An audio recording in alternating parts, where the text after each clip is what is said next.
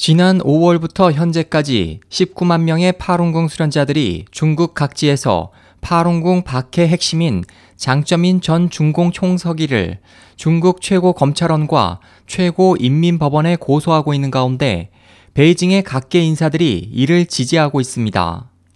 파룬궁 정보 사이트 명예망에 따르면 현재 중국에서 진행 중인 장쩌민 고소는 파룬궁 수련자들이 베이징에서 벌이는 또 하나의 반박해 활동으로 중국 전체 법제사와 역사에서 하나의 기념비적인 사건입니다. 명예망은 이번 장 고소에 대해 베이징의 많은 인사들이 지지를 표했다고 전했습니다. 자오찌앙의 정치비서 바오퉁은 중국 국민의 한 사람으로서 그것을 성원한다. 국가 또한 법령에 근거해 성원해야 한다고 말했습니다.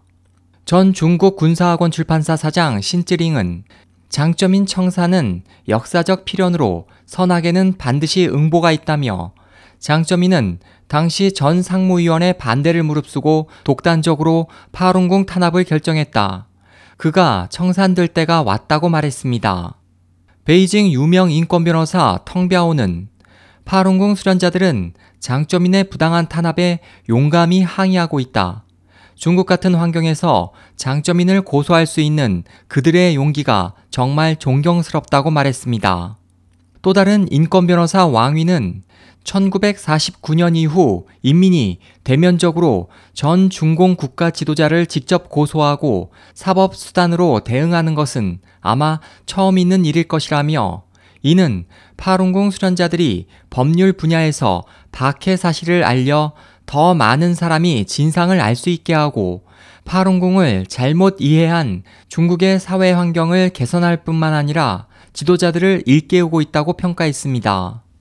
그 밖에도 전 인민대학 정치학과 주임 렁제프, 베이징대 신문방송학 교수 자오궈뱌오, 베이징의 저명 헌정학과 천융먀오, 유명 인권변호사 청하이, 베이징 정관물 국정내 참의 수석연구원 궁성리, 베이징의 학자인 다이칭 등 다수의 지식인이 장쩌민 고소운동을 지지한다고 밝혔습니다.